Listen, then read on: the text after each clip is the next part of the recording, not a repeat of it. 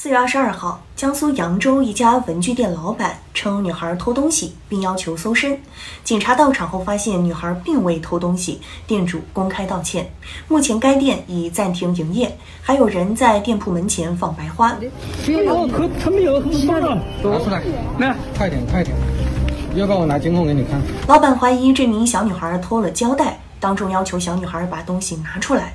面对小女孩说“我没拿”的话语，以及小女孩爷爷愤怒的质疑，老板依然信誓旦旦的大喊：“我这儿有监控，所有人都可以来看。”态度之嚣张，引发人们的强烈愤慨。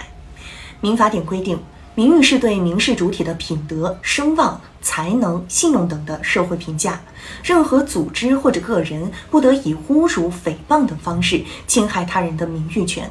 行为人因过错侵害他人民事权益造成损害的，应当承担侵权责任。未成年人保护法也明确，不得对未成年学生和儿童实施体罚、变相体罚或者其他侮辱人格尊严的行为。店老板执意当众冤枉小女孩偷东西，严重侵害了小女孩的名誉权和人格权，给她的身心造成了很大的伤害，涉嫌违法。退一万步说，即便小女孩拿了胶带，老板也应当通过合理的方式和他的监护人进行沟通，或者报警交给公安机关来处理，而非不顾场合肆意宣扬不当行为。店老板在没有确认结果之前，就在公众场合宣称“我这儿有监控”，无异于私设公堂，公然示众。而站在情理的角度看，一个胶带价值不高，而孩子的健康成长关系到孩子一辈子。孩子年幼，心智尚未成熟，是需要关爱呵护的弱势群体。社会大众的言行举止会给孩子造成巨大影响。无视孩子的尊严和感受，也漠视法律规定，气势汹汹、咄咄逼人的当众污蔑一个小女孩，说明该店主既缺乏怜小惜弱的同理心，也缺乏和气生财的商业格局。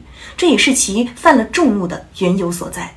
二零二二年十一月。贵州毕节十一岁女孩因购买文具被店家质疑未付款，为自证清白跳楼自杀。引以为戒，相关各方应该全力杜绝此类悲剧再次发生。目前，当地教育局已安抚学生并进行心理疏导。该店铺也已暂停营业，并发布道歉信。门口还是有不少人送来菊花与附有写有“关门大吉，早日倒闭”的卡片。许多网友更是讲述了童年被冤枉的痛苦经历，认为人性最大的恶是不讲证据的污蔑。如何在合法、合情、合理的框架下发表意见、判断是非、约束不良行为，全面树立关心、爱护未成年人的良好风尚？社会各界要做的反思与工作。还有很多。